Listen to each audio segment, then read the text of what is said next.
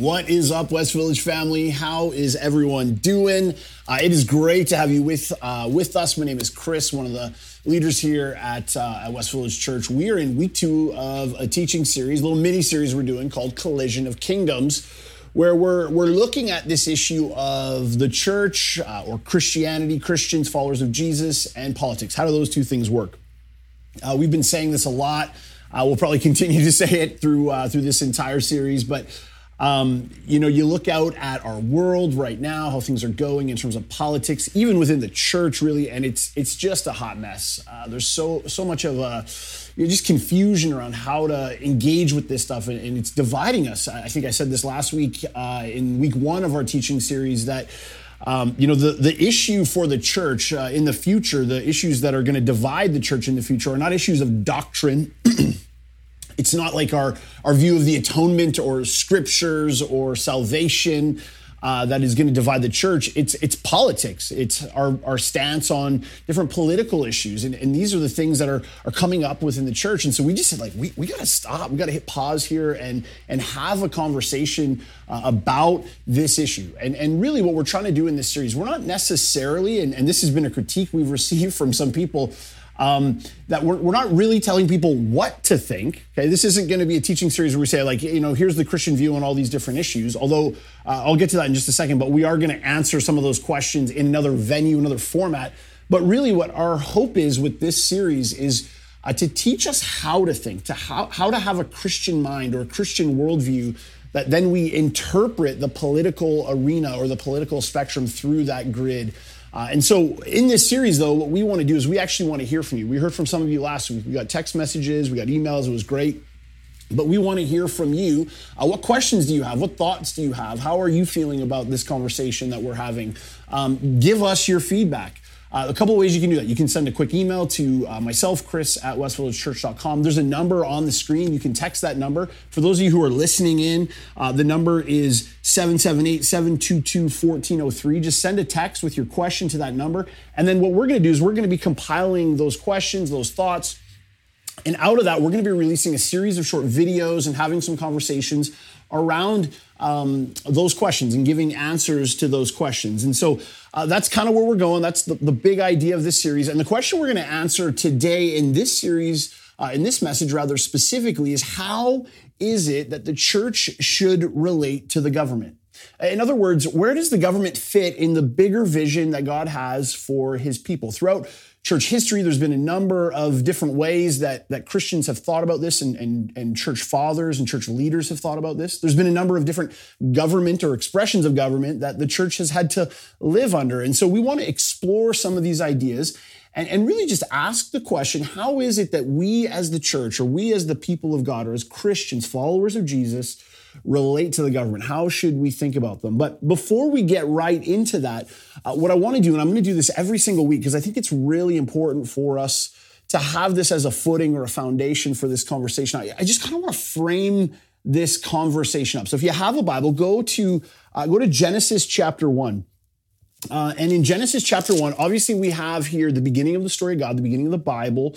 Uh, but this is also the beginning of God's redemptive story. So in Genesis 1 and 2, we have a picture of God's creation of the cosmos, right? He creates the heavens and the earth. He creates the world. He, he creates humanity in, in this uh, this particular passage of scripture that we're going to look at here, we actually get a picture of what it looks like when God creates and some of the, the mandates that he gives to his creation. So if you have a Bible, Genesis chapter 1, uh, we're going to read from verses 26 down to 31. And here's what is recorded for us. Then God said, Let us make mankind in our image and in our likeness. So God's going to create Adam and Eve. He's going to create humanity, and he's going to do that in, in his image and likeness. In other words, we are uh, what, what is called an image bearer of God. If you're, if you're a person, right, you're an image bearer of God. You reflect the very nature, essence, and character of God. That's important. So God says, let us make man in our image, uh, in our likeness, so that they may rule over the fish in the sea, the birds in the sky, over the livestock and all the wild animals, and over all the creatures that move along the ground. Goes on to say, So God created mankind in his own image. In the image of God, he created them. Male and female, he created them. So this is the, the this is Hebrew poetry, but it's giving us a picture of God's creation of Adam and Eve or of humanity. Then he goes on and says this in verse 28 God blessed them and said to them, Be fruitful, increase in number, fill the earth, and subdue it. Rule over the fish uh, in the sea, in the birds in the sky, and every living creature that moves on the ground. Then God said, I give you every seed bearing plant on the face of the whole earth, and every tree that has fruit with seed in it. They will be yours for food. And to all the beasts of the earth and all the birds in the sky and all the creatures that move along the ground, everything that has the breath of life in it, I give every green plant for food. And so it was. And God saw, saw all that He made, and it was very good. And there was evening and there was morning the sixth day. Now, I want to pull out a couple of quick thoughts. Uh, from this passage of scripture. So we get this, this picture of God creating mankind in his image and likeness. And then notice what he says in verse 28. He says, God blessed them, humanity, and said to them, Be fruitful, increase in number, and fill the earth and subdue it. Now, right there, we get a picture of God's intent for humanity. It's this picture that his, his earth, his world would be filled with his image bearers. This is, uh, this is what some would call God's dominion mandate that he creates Adam and Eve in his image and likeness, and then he gives them a dominion mandate. In other words, that they would have dominion over the earth. And their job in having dominion was to reflect the glory of God. It was to bring more and more glory to God. Now, he gives some very specific instructions on, on how to do this. So, again, notice in verse 28 what he says two things, and I just kind of want to hit this quickly before we get into the topic at hand. He says this be fruitful and increase in number. So, so God says, I want you to fill the earth and subdue it. And there's a couple of ways that this is going to happen. The first one is uh, be fruitful and multiply, uh, be fruitful and increase in number. Uh, this doesn't take a whole lot of explaining, but really what, what uh, God's telling Adam and Eve to do is, is go and make some babies, right? We as a church, we, we joke and we say, you know, this is like our mission statement, be fruitful and multiply because uh, that's what we do. We have a lot of babies. Even during COVID, there's been lots and lots of babies. But God says one of the ways that you're going to fill the earth, that you're going to have dominion over the earth, is by multiplying yourself. But then there's a second way. Look at what he says down in verse 29 and 30. I give you every seed bearing plant on the face of the whole earth, and every tree that has fruit uh, with seed in it. They will be yours for food, and all the beasts of the earth, and all the birds in the sky, and all the creatures that move along the ground, everything that has the breath of life in it. I give every green, green plant for food and it was so. So God says the other way that you are to have dominion, to reflect my glory, is by tilling or working the ground. Now, I know a lot of us, when we think of work, uh, we immediately think of like, you know, not a good thing. Work is a bad thing. Work is evil. Work is, you know, it's because of Satan and sin that we have to work. That's not the case. That is not the case. God actually gives Adam right here a mandate to work the ground. And by working the ground, by bringing the earth under his dominion, he's actually bringing glory to God. And, and right here, this is, this is important for us to understand. Right here, we get a picture of what God's intent for humanity is. At West Village, we would say that this is what we would call a picture of gospel saturation. This is the first inclination or foreshadowing to what we would call gospel saturation, right? That the earth would be filled. This is right out of Habakkuk chapter 2, verse 14, that the earth would be filled with the knowledge of the glory of the Lord as the waters cover the sea. That God's heart has always been and it always will be to fill the earth with his image bearers, that this world would be one that would scream his name and it would bring glory to his name. That's why we say as a church that we exist to make Jesus known, because that's what we want to do. We want to be a part of fulfilling this mandate. Now, the reason I want to start here is because this is, this is so important for us to understand that this is our story. Uh, this is not just uh, words on a page, but this is a story that defines reality for those of us who are followers of Jesus. That our mandate is to fulfill what God has started here in Genesis chapter one, that we are to be the kind of people that are making and being a part of gospel saturation happening in our city, in our province, in our country, and, and in our world. that our world, our lives are not driven by some political vision or political narrative. Uh, we're not we're not out to uh, have some political agenda come to bear uh, on our on our nation, but our primary allegiance is to God, His kingdom, and His mission. So important. But but as we talked about last week, the story doesn't end here, right? Genesis three happens, and and I, again, I, I won't spend too much time on this, but in, in Genesis chapter three, we have the first inclination of what the Bible describes as sin. And, and what happens in Genesis chapter 3 uh, is that Adam and Eve choose rebellion against God. But the, the very essence, as again, as we said last week, the very essence of their, their rebellion against God was not so much a bad action or wrong action, it was much deeper than that. That the bad uh, the disobedience that they displayed in the garden was actually a function of something that deeper that was happening in their heart, whereby they try to invert the, the order of creator and creation right? We have creator, God, who creates the heavens and the earth, and we have creation, those who are made by his hand. And what Adam and Eve were functionally saying in Genesis chapter 3, when they chose to rebel against God, is they were functionally saying, God, we, we actually want to be, we want to be above you. We think we're smarter than you. We think we know more than you. At the very root of all sin, all rebellion, that's what we're functionally saying. We're saying that we know better than God. Our, our ways are higher than your ways. Our thoughts are higher than your thoughts. Our, we, we actually have a better vision for our own lives. And so Adam and Eve, they choose this way. They, they choose to rebel against God. And God comes in and he brings, uh, he brings judgment or he brings justice to them. Uh, so if you have Bible, go to Genesis chapter 3.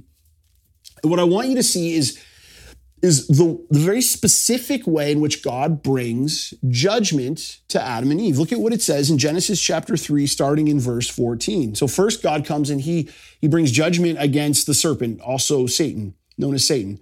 So verse 14 says this So the Lord God said to the serpent, that's Satan, because you have done this, cursed are you above all livestock and all wild animals. You will crawl on your belly and you will eat the dust all the days of your life. And I'll put enmity between you and the woman and between your offspring and hers. He will crush your head and you will strike his heel. So he comes and he brings judgment against the serpent. But in the midst of this judgment, don't miss this, there's actually a thread of hope. This is actually what theologians would call the first gospel proclamation in the Bible. And we see this, this foreshadowing of the offspring of the woman, who is Eve, who's going to come and, and destroy evil.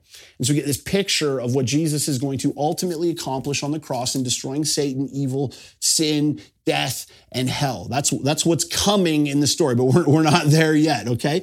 But then notice this God comes up against Eve and he brings judgment against her. Look at what he says. And I will put enmity, or sorry, to the woman, verse uh, 16, to the woman, he said, I will make your pains in childbearing very severe. Your painful labor, uh, with painful labor, you will give birth to children. Your desire will be for your husband and he will rule over you. Now, okay, he still says you're going to have kids, but now you're going to have kids and it's going to hurt. Now, I haven't had a kid. I have no idea how, you know, what it feels like, but I've been in the room when many children are born. I have many children and it didn't look fun. It looked painful. It looked like it came with a lot of pain. And that's what God says is going to happen as a result of the rebellion. Then you go down to verse 17, and now God is going to come against Adam. Look at what he says. To Adam, he said, Because you listened to your wife and ate fruit from the tree about which I commanded you, you must not eat from it. Here's, what, here's what's going to happen to you Cursed is the ground because of you. Uh, through painful toil, you will eat food from it all the days of your life, and it will produce thorns and thistles for you, and you will eat the plants of the field by the sweat of your brow you will eat your food until you return to the ground, since from it you were taken. For dust you are, and to dust you will return. So, in other words, what God is saying to Adam is, yeah, you were called to steward the earth and work the earth and bring it under dominion. You're still called to do that, but now it's going to it's going to hurt. It's going to uh, be a labor, right? This is this is why um, this is why we, we kind of hate work. It's not a, a, function of work being evil. It's a function of sin, right? This is why we, we, we, we go to bed on Sunday night and we wake up the morning morning and it's just like, oh gosh, I don't want to go to work. Why? Because now there's this resistance. We still have to work. Adam's still called to work, but now there's this resistance against his work. Now, good news for us, right? There's not going to be any Mondays in heaven, right? Heaven's going to be an eternity of Saturdays. We'll still work, but it's going to be like Saturday kind of work, not Monday kind of work. But here's, here's what we have to get a picture of. Here's what I want us to see is that God's dominion mandate, his, his call for gospel saturation, his call for the earth to be filled with the knowledge of his glory, his, his call for Adam and Eve to fill the earth and subdue it, it still stands. It's still, it's still real. But now there's this resistance that comes against it. And now they're fighting against evil. They're fighting against sin. They're fighting against their own rebellion. They're fighting against their own flesh. They're fighting against Satan and his works and effects. They're fighting against all these things as they seek to bring dominion to the earth, as they seek to bring the glory of God to the earth. And that's what we experience as we seek to make Jesus known in our city. Okay, Chris, that's great. Thank you for the theology lesson. But what does this have to do with the political conversation? Well, I would submit to us it has everything to do with it. We have to have this as a framework or a footing to understand where the political conversation fits in. Because so often, here's what happens for us is on one track, we run our, our, our, our story of God, right? We run our, our God's vision for our life and we, we talk about Jesus. But then we have this other track over here, and it's a political narrative. And it seems as if these two things don't intersect. In fact, this is why the church has had such a difficult time, in particular in this season, trying to figure out, trying to sort out what it looks like to actually be a Christian in the political arena. Because we don't actually understand fully how these two things intersect and work together. And so as a result, what often happens, okay, we make these concessions we're willing to compromise on particular aspects of the Christian story, of our, our primary story, of, of God's call on our life to, to make disciples who make disciples, to fill the earth with the knowledge of the glory of the Lord, to saturate the world with the gospel. We, we make concessions in that area for the sake of politi- political expediency. In other words, to move forward our particular political agenda. We're willing to compromise. And here's why because a lot of times, and some of you will disagree with me on this, that's okay. Sometimes, some, sometimes we, we confuse or we conflate those two realities. We confuse a political agenda with God's agenda. We confuse political expediency with making Jesus known. And we have a really hard time unthreading how those two things are actually working themselves out. So, what I want to do with the rest of our time is to actually ask the question how now, in light of this story, this story that defines reality for those of us who would identify as followers of Jesus, how are we to relate as Christians to the government? Uh, th- throughout church history, there's been a number, a broad spectrum of ideas and thoughts on this issue. Uh, one book that I read, not all of because it's a really big book, but I read a good portion of, uh, that was super helpful was a book uh, by Wayne Grudem, who's a theologian, and he he wrote a book uh, that is entitled um, "Politics According to the Bible," and he gives a number of ways uh, that throughout church history that we have thought about the government and the church, the way those two things are going to interact. And, and what I want to do is kind of lay out some ways that I think are incorrect. And then at the very end, I'm going to lay out for us what I think is the correct view. So, so let's start with uh, the incorrect views. Okay. So the first one is this. And, and, I think at different times, as I've already said, at different times the church has held these positions. I think within uh, the church now, there are uh, remnants of all of these wrong views that are held within our, our current moment as it's constituted. So here's the first one though. The government should compel religion. So the first wrong view is the, the view that the government should actually compel religion. Now this is kind of the idea that we can somehow create a Christian nation. That if we could have uh, Christian leaders, if we could have uh, Christian politicians, Christian judges, Christian mayors, Christians on the school board trustee, uh, the board of trustees, rather, that we could impose a Christian agenda on, on our nation. And some people would go so far as to say that you could actually and should actually have a nation not that is just influencing the culture, but that is actually imposing its views on the culture.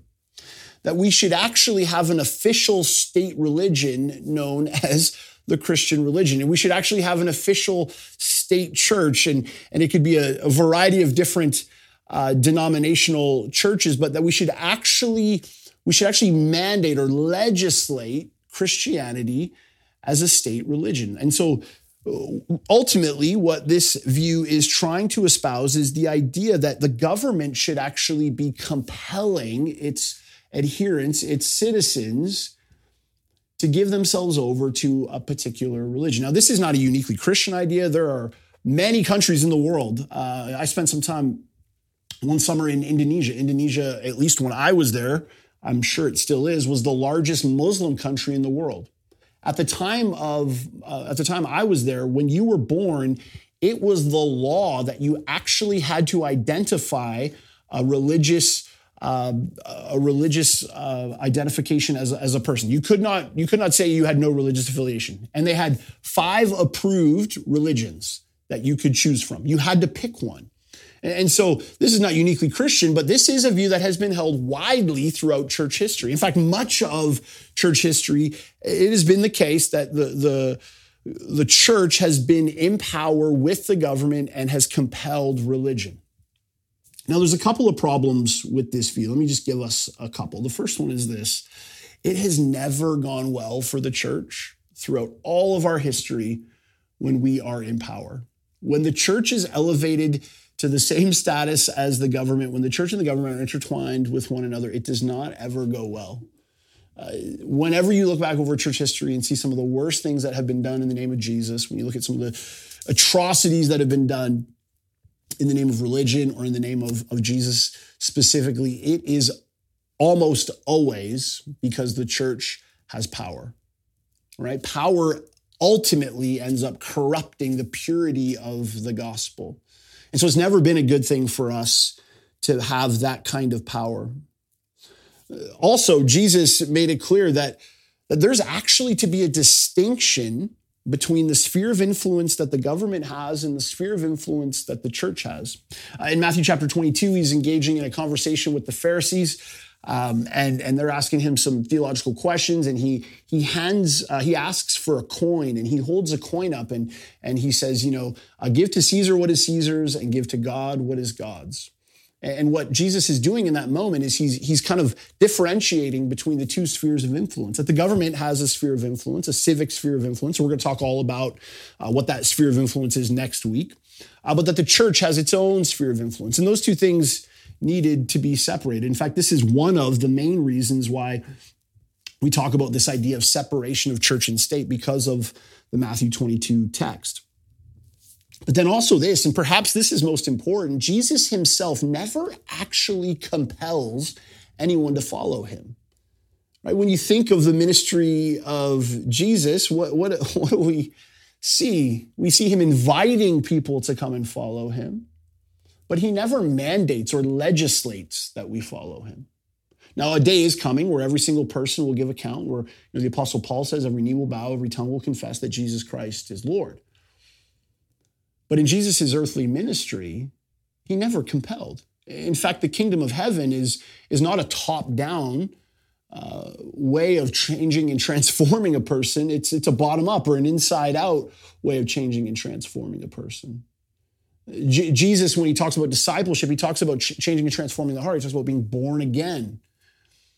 And this is something that cannot be compelled. The Apostle Paul says it's the kindness of God that leads to our repentance. And so we would be silly to think that we can actually compel anyone to follow Jesus or legislate that anyone follow Jesus or mandate uh, that anyone follow Jesus. If any of you have kids, you know that this is impossible, right? This is a this is a spiritual work. This is an invitational work. And so that's the first wrong view. The second wrong view is this it's the complete opposite, but but nonetheless, it, it's worth talking about. And this is the idea that the government should completely exclude religion.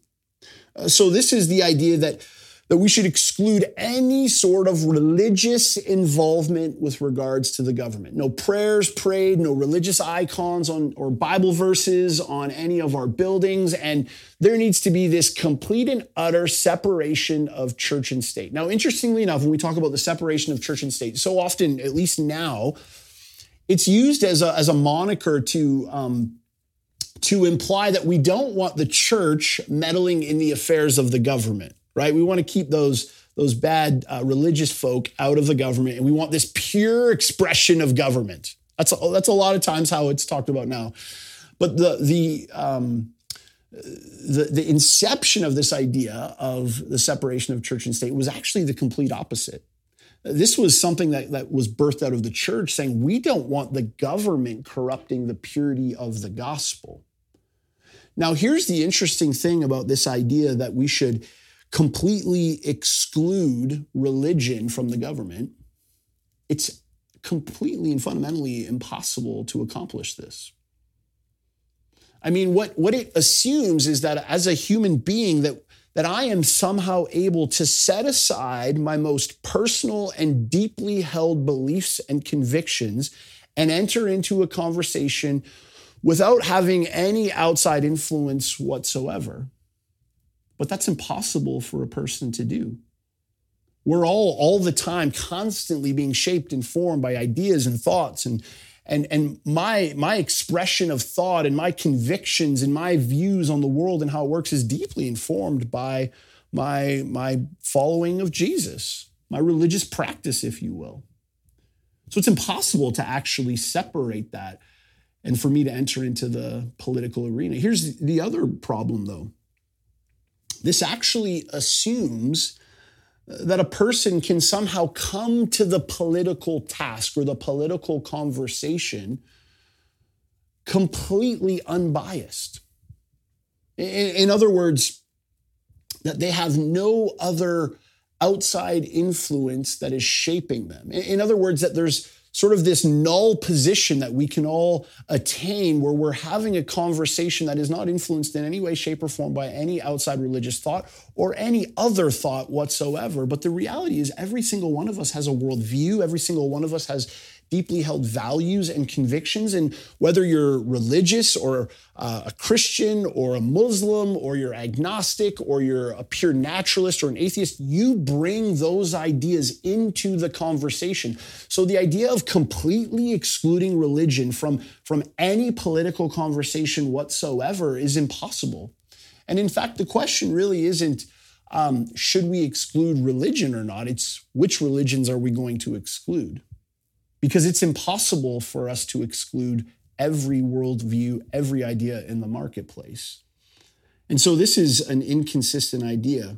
The last one that I want to cover is this idea that the church should just do evangelism and not politics. The church should just do evangelism and not politics. Now, this is this is the idea that uh, as Christians, our primary task, or, or perhaps even our only task, is to really just preach the gospel. Like that's all we have to do. We have to go out, we have to preach the gospel, and it's our job to change hearts and minds. And we're going to just keep to the task of preaching the gospel, keep to the task of doing evangelism. And as we do evangelism, people will change. As people change, culture will be transformed, society will be transformed.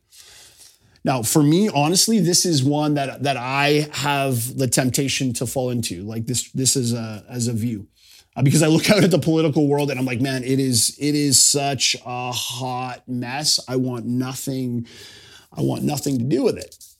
But the problem is this: this view that evangelism is the only work that we as Christians are supposed to do is it's it's kind of redu- reductionistic it's reductionistic of the overall mission that God has for us. Remember back to Genesis 1 and 2 and, and 3, right? What's his what's his mission? What's his vision? It's it's this idea of dominion. It's a dominion mandate, it's gospel saturation. Well, that gospel saturation includes doing justice. It includes pursuing righteousness. It includes compassion. And the political arena is one of the ways in which we can actually accomplish this. And those things need to happen within the political spectrum as well. And so we have to caution ourselves against reducing the work of the church to pure only evangelism. Uh, so, if those are the wrong ways that we as Christians, as the church, view government, what are the right ways or what is the correct way? Well, Christopher Wright, who wrote a great book that uh, we are actually getting our foundations class to read. Shout out to Foundations class. Uh, if you haven't signed up, you need to sign up. But he wrote a great book called uh, The Mission of God. And in his book, what he's trying to do is he's trying to take a step back and he's trying to give us a more holistic picture of God's mission, of this Genesis 1 and 2 mandate, this, this idea that we are to have dominion over the earth. And he uses the story of Exodus as a bit of a framework for what this could and should look like. Now, if you're familiar with the story of Exodus, uh, this is the idea that the nation of Israel, God's people, were enslaved to the nation of Egypt. And Pharaoh was enslaving them, he was working them hard, and God wanted to rescue and redeem his people. And he does. He indeed comes in and he rescues and redeems his people. Now, what Wright does, and he does it really well, does a good job doing, is he kind of he juxtaposes the what God does in the Exodus narrative between how we often reduce the gospel, right? So he he says like he kind of paints this picture of like you know did God come in and and simply say to the Israelites, you know, just pray to accept me as your personal Lord and Savior, right? Like you just have to personally invite me into your heart, or you have to pray this prayer, and then you know once God got them saved, he just kind of left them there in in slavery to Egypt course not. That's not what happened, right? What does God do? He comes in and he saves, like he actually saves them. He redeems them. He purchases them. And I want you just to think about the holistic nature of what God does in the Exodus story. He saves them from slavery. He, he saves them from a tyrannical leader and ruler. He brings them into a new land. So he takes them from, from a foreign land, a land that was not their own, and he brings them into a new land. He gives them a home and he he removes a tyrannical leader, one who was imposing uh, more brokenness, more sin, uh, more heartache, more hurt, more pain upon the people, and then he gives them himself as his leader, as their leader rather. And we get this picture through the Exodus narrative of this holistic reality of what it looks like to live out God's mission that, that God's heart, his desire is not just merely for personal salvation, although, of course, of course, that's what God wants. He wants our hearts and our minds to be changed and transformed and conformed into the image and likeness of Jesus. That's what he wants. But there's a bigger picture at play. There's a culture that needs to be transformed. There's society that needs to be transformed. There's injustices that need to, to be fixed and restored. There's compassion that needs to be handed out. And our job as the church is to actually go into the world and to bring these things to bear. And so, what, what Christopher Wright kind of puts out on the table is that politics, the political conversation, the political arena, is actually a part of this redemptive story. Now, it's really important that we, we understand that it's a part of. It's not the only, it's not the biggest, it's not the most important, but it's a part of God's story. It's a part of the way in which God wants to save the world, redeem the world, bring salvation to the world.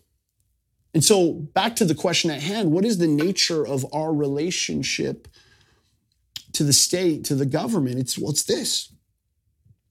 We should seek to have influence in the political realm in order to make Jesus known. That's our objective. Our objective is to make much of Jesus. And so, just like if you are a business owner, as a business owner, your primary objective as a business owner is not to make money. Your primary objective is to make Jesus known. It's to run your business in such a way as it reflects the, the glory of God. Maybe it is to make money, but it's to steward the resources that you make uh, from your business to fund the mission of Jesus in our world. Or maybe you're a student. What's your primary allegiance as a, as a student? What's your primary objective as a student? It's not to get good grades. It's not to, you know, um, you know, get on the the president's honor roll or the dean's honor roll. It's not to, you know, build a, a resume that you can leverage into a, a great career. Those are wonderful things. But your primary allegiance is to to ask the question like, how do I leverage this for the glory of God? How do I leverage this to make Jesus known? How do I how do I use this time? Maybe it's the students you're interacting with, maybe it's the the type of career you're going to go into, but all of it comes underneath God's story. Same thing is true if you're an athlete. This isn't just about playing a sport. It's not just about um, having fun or competing or winning or losing or whatever. This is all about the glory of God. All of these things, and including the political conversation, they all come underneath the story of God. And the trap that we can so easily fall into is that we can either make too much of the political realm, thinking that it has the ability to achieve something that it doesn't actually have the ability to achieve, or we can make too little of it, thinking, you know what, it's too messy, it's too complicated, it's too convoluted. Let's just hit the eject button. But the right response is to come into that area and ask the question how do we make Jesus known? How do we make him known in how we vote? How do we make him known in how do we and how we converse about these issues? How do we make him known if you're called to go be in the political spectrum, to go be a politician, to go have political influence? How do we make him known? And church history is littered. It is absolutely littered with examples of Christians doing just this, doing exactly what God calls us to do in Genesis chapter 3 through political means. If you go back to the fourth century, the early church in the fourth century, they were known for standing up for the rights of the unborn and for children. They lived in a Greco Roman society where children were considered uh, a hindrance. If you had too many or the wrong gender, you just wanted to discard them because they were expensive and costly. And so that's what what happened. And the church entered into that brokenness. And by doing so, they actually started to, to take children in, adopt children, tell people, you know, don't, don't discard your babies, don't, don't commit infanticide. Let us take your children. And eventually, what ended up happening as the church grew and as its influence grew, they actually started to change the culture, and infanticide was stopped. Uh, in the 19th century, in, uh, in India, there were uh, a group of radical Hindus who, who regularly, there was this practice that they had where if, uh, if a wife's husband would die, so she's a widow, that she would be burned alive with her dead husband. And there was a, a missionary by the name um, of William Carey. He's a British missionary who went to India. And he came across this practice and he, he saw it and he was mortified. And he became the impetus for seeing that that that practice and that it was it was actually a government policy seeing that changed. He started to lobby the government. Other missionaries who were coming in started working with them started working with some of the the the, the less um, uh, like the non-hindu indians and, and starting to work within the political system and spectrum to to see change happen to bring justice to bear on the society. Uh, one that is probably really well known guy by the name of William Wilberforce, right in the 18th century. Most people know him. Young man, became a follower of Jesus around the age of 20, ended up um, moving into a career in politics. And through his uh, political uh, influence, he became convicted of the, the African slave trade that was so, so problematic and, and popular at the time he actually was a huge impetus for the abolition of the African slave trade. And he's a wonderful example of what it actually looks like for a Christian to enter into the political arena and say, what does it look like to bring the kingdom of God to bear? What does it look like for there to be justice? What does it look like for there to be compassion? What does it look like for there for there to be a reality where Jesus can be made known here? Because the things I'm seeing, these do not bring honor and glory to him. And so, as followers of Jesus, our call is not to be political. It's not. Our, our call is to make Jesus known. Our primary allegiance is to Jesus. We follow Jesus and we want to make the name of Jesus great.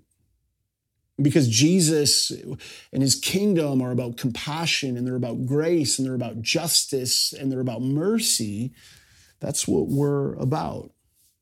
But the reality is, we, we kind of live in this in between time, right? We, we live in this Genesis 3 reality where our mandate is still to have dominion, to make Jesus known, to saturate the earth, but there's this resistance. And as followers of Jesus, my encouragement to us is that we would use every single means possible to make the name of Jesus known, to bring the characteristics and aspects and reality of the kingdom to bear on our world. But we must never forget that our primary allegiance is Jesus. That as the church, our job is to make Jesus look great. Our job is to make his kingdom look lovely. Our primary job is to create a counter culture known as the kingdom of God, where the outside world looks in and they see and they taste and they feel and they experience the goodness and grace that Jesus has to offer them. And the political conversation, while deeply important, while deeply significant, it's just a part of this. It's a part of God's great mission to make Jesus known. And we must always be a people whose priority is the promotion and the purity of the kingdom of God. We want our city to know about Jesus. We want our world to know about Jesus. And by God's grace, He's given us His Spirit, He's granted us favor and opportunity to participate in the political arena in such a way that we might be able to do that. And so, the question that we need to ask ourselves, the, the conversations that we need to be having as a church, that you need to be having, you know, as a family, as a community group, in your DNA group with other believers, right? It's not merely about policy, it's not merely about political allegiance, it's about how do we make Jesus known? That's the end game. How do we make much of Jesus? How do we glorify Jesus? How do we magnify Jesus? That's our number one priority. That's our only priority. Amen, church? So as we enter into this world, as we have these conversations, may the gospel and glory of Jesus stay at the center and be our focus. Let me pray for us. Lord Jesus, we thank you. We thank you that you have modeled for us what it looks like to be full of grace and truth. You've modeled for us compassion and justice. And, and my prayer for us is that you would give us wisdom as we walk this out, as we try and figure out what it looks like to do this. It's so hard, it's so messy, it's so it's so broken. Genesis 3 is just as alive and well there as it is everywhere else in the political arena. And so we we walk into this and it's like we we it just feels so foreign. It feels like we're in another world. And it's because we are. It's because we are. And so would you grant us wisdom and your grace as we navigate these waters? Help us to love one another well. Help us to love our world well. Help us to love our political opponents or or those who are on the opposite end well. But ultimately, Jesus, help us to love you well. And we pray in your name. Amen. Amen, church. Thanks.